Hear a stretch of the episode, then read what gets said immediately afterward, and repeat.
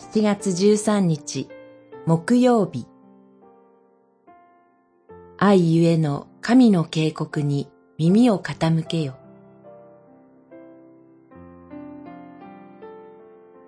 アモス書一章主はシオンから吠えたけり、エルサレムから声を轟かされる。羊飼いの牧草地は乾き、カルメルの頂は枯れる。一章二節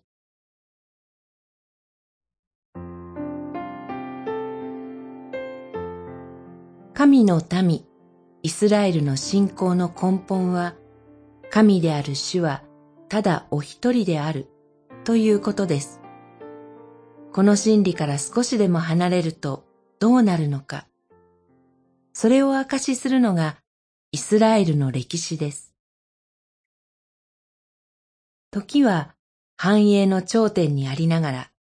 北王国では唯一の神の真理から離れ、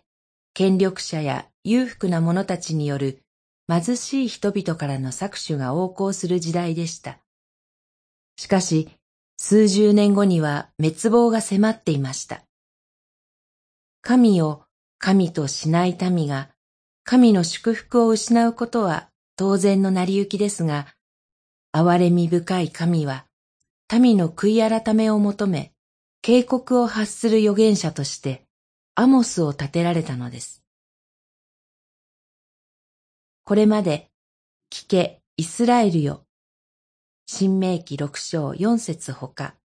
と信仰を育んでくださった神は、今いてくださる神殿からイスラエル全体に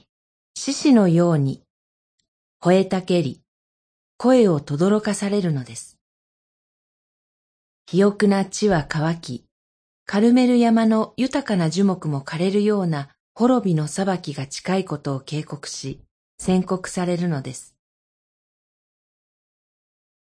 この地上で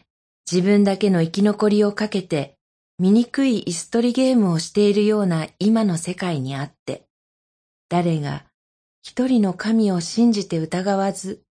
神の御言葉にのみより頼み、義なる道を歩み得るでしょうか。御言葉を述べ伝えなさい。折が良くても悪くても励みなさい。テモテへの手紙2、4章2節祈り。どんな時にも従順に主の御言葉に聞き、